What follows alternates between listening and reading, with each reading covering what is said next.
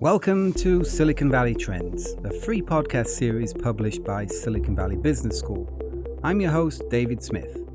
At Silicon Valley Business School, we provide affordable, real world online business education to everyone everywhere and guide entrepreneurs towards success with their startup ventures.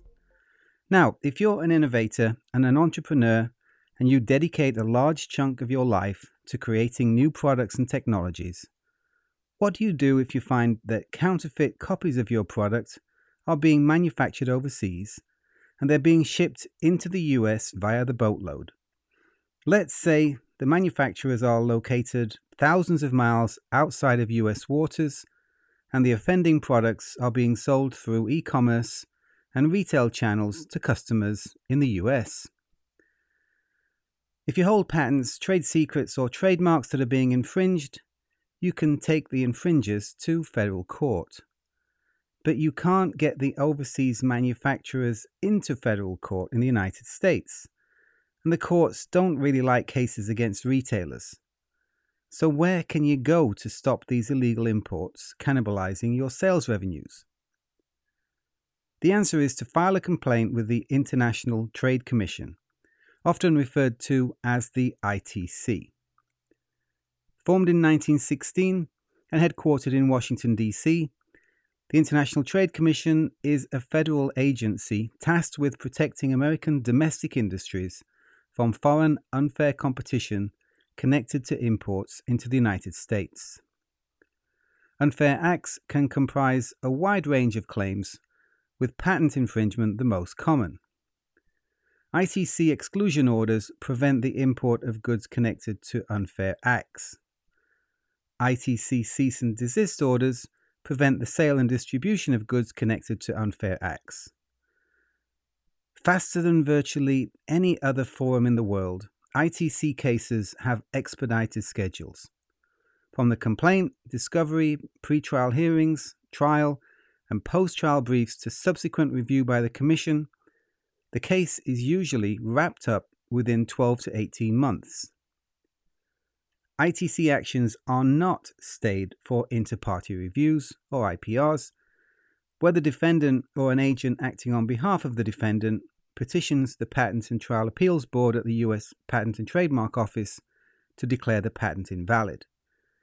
So, unlike cases in federal court, defendants are not able to delay the case through the filing of these IPRs.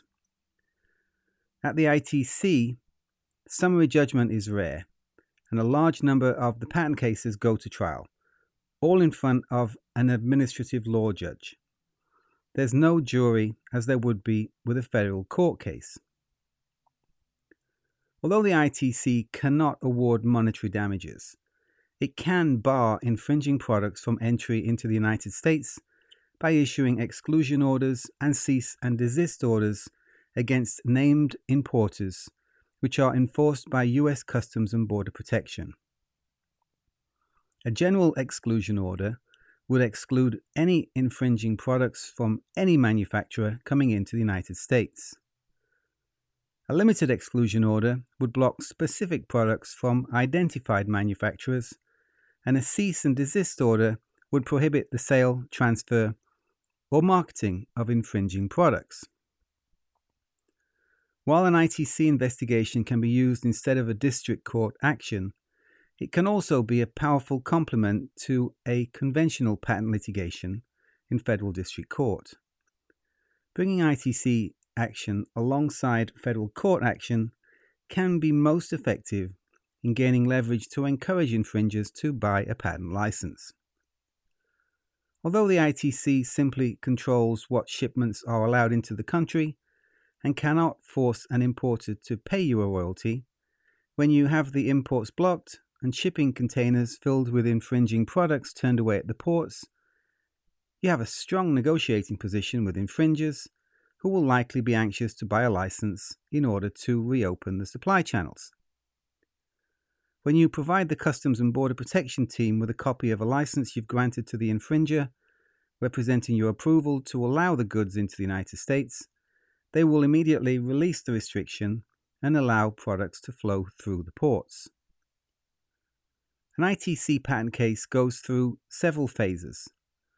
The first phase involves preparing the complaint, gathering evidence of infringement and evidence of the import of infringing products.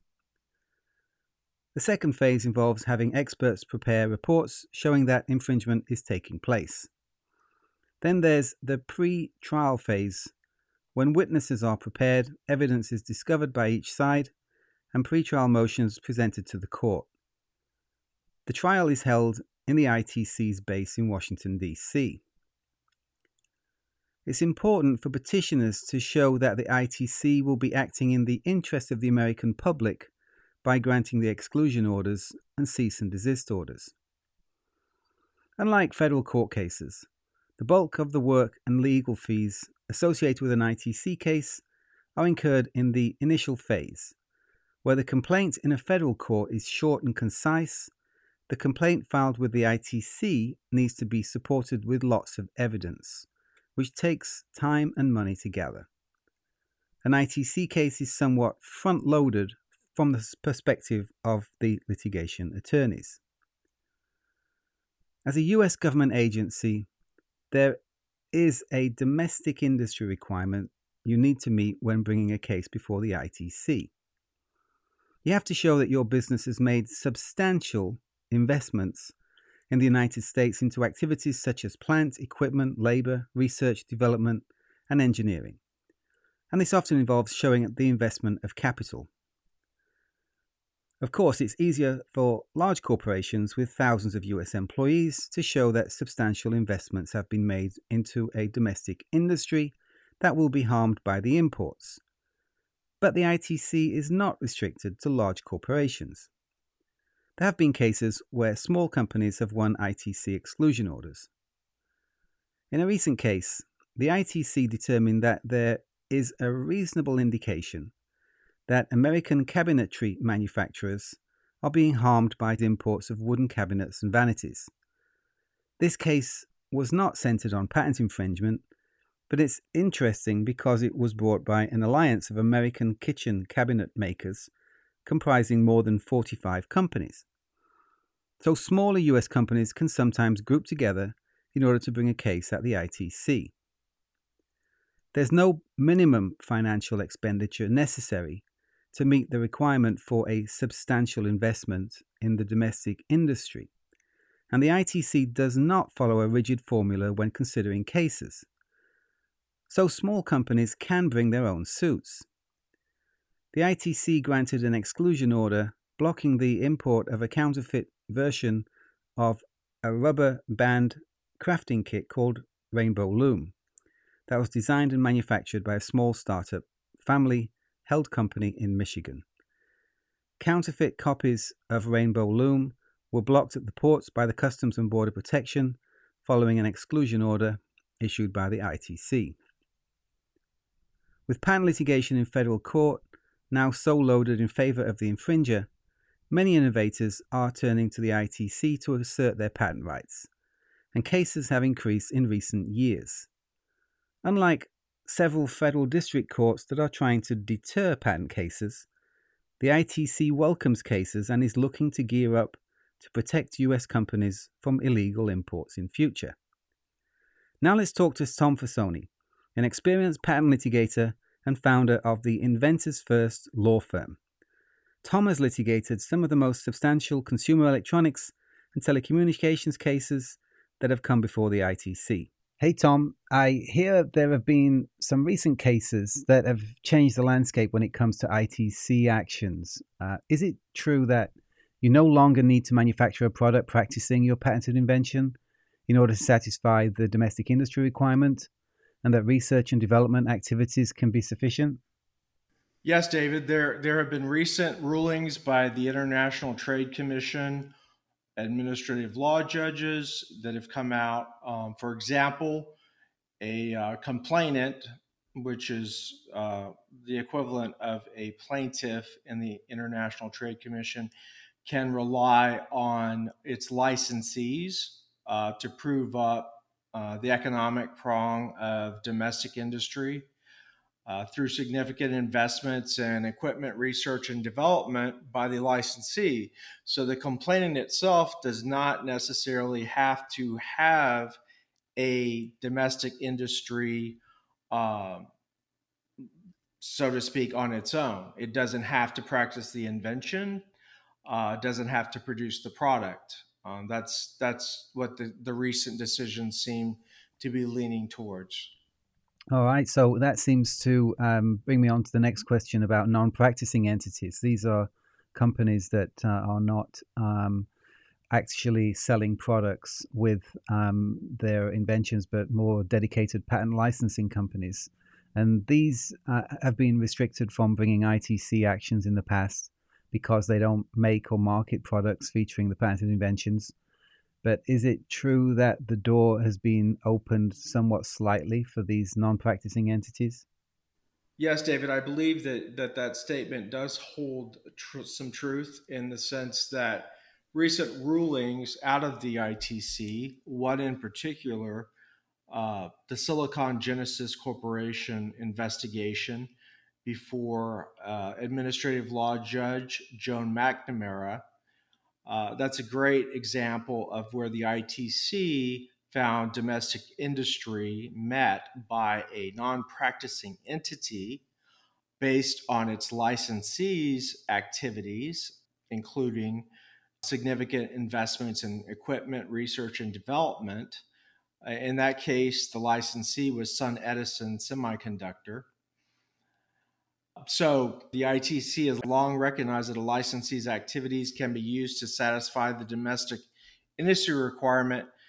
That ruling does, in fact, appear to open the door wider to NPEs by providing a potential backdoor to the ITC.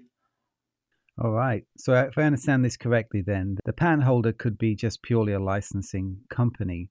And when it goes to the ITC, it says, well, you know, we haven't actually a huge domestic industry ourselves. We don't have hundreds of employees uh, making products or anything like this, but our licensees do. And we've licensed our patents to these companies. And that uh, activity of the licensees has been sufficient to um, support a case at the ITC. Is that right? That is correct. So, what would you say, Tom, to a company considering uh, p- asserting their patents uh, via the ITC rather than going through the federal district court? I know you've had experience of both. It'd be just interesting to hear your thoughts. Yeah, so you know the ITC is um, obviously a different venue. It's it is not a, a federal court um, venue where you have a jury. The case is brought before an administrative law judge. The cases uh, move quite quickly. Usually, they are resolved within 12 to, to 18 months from the point of filing to a decision. There are no juries, as I mentioned.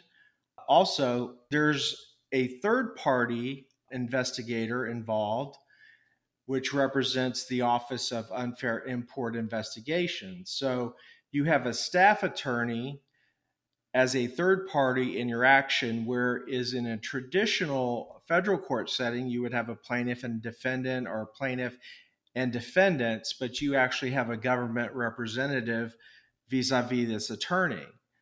Some other differences, pretty basic ones, but actually pretty significant.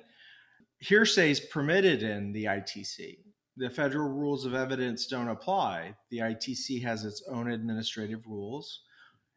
Um, also, the federal rules of civil procedure don't apply. So, for example, the amount of discovery is potentially much higher than it would be in a federal district court. Another big dis- difference uh, in the ITC from a federal court um, proceeding is that the post administrative hearing briefing is a lot more extensive and that each of the ALJs have very different procedures. So it's very critical to know the specific procedures of your judge, given that there aren't overarching rules like in the federal court system, where you've got obviously the federal rules of evidence and the federal rules of civil procedure. So, in that sense, um, and obviously, as you as you touched on earlier um, in this podcast, you are looking for uh, there are no monetary damages. Um, you're going to seek an injunction against importation of illegally manufactured goods from a foreign entity into the United States, um, and so it's it's it's definitely uh, um, another way that the patent holder can protect its rights. Right, and um, so I, I, guess we can expect to see uh, continued growth in cases at the ITC in the coming years.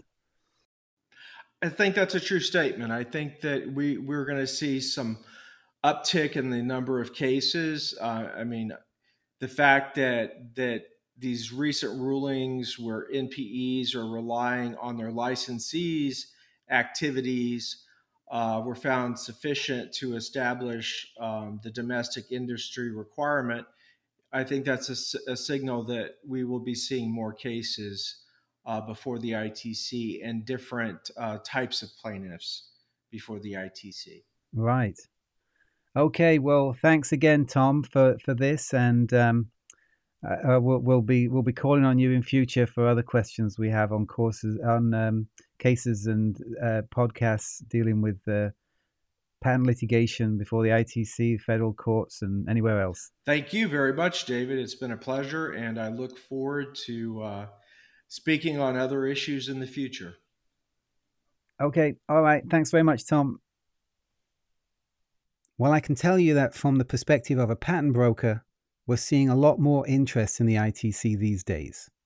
Investors are taking control of US companies with strong patent portfolios when they can see the opportunity for ITC actions, and litigators are increasingly looking to the ITC to assert patent rights, now that the odds are stacked against patent holders in the US federal courts.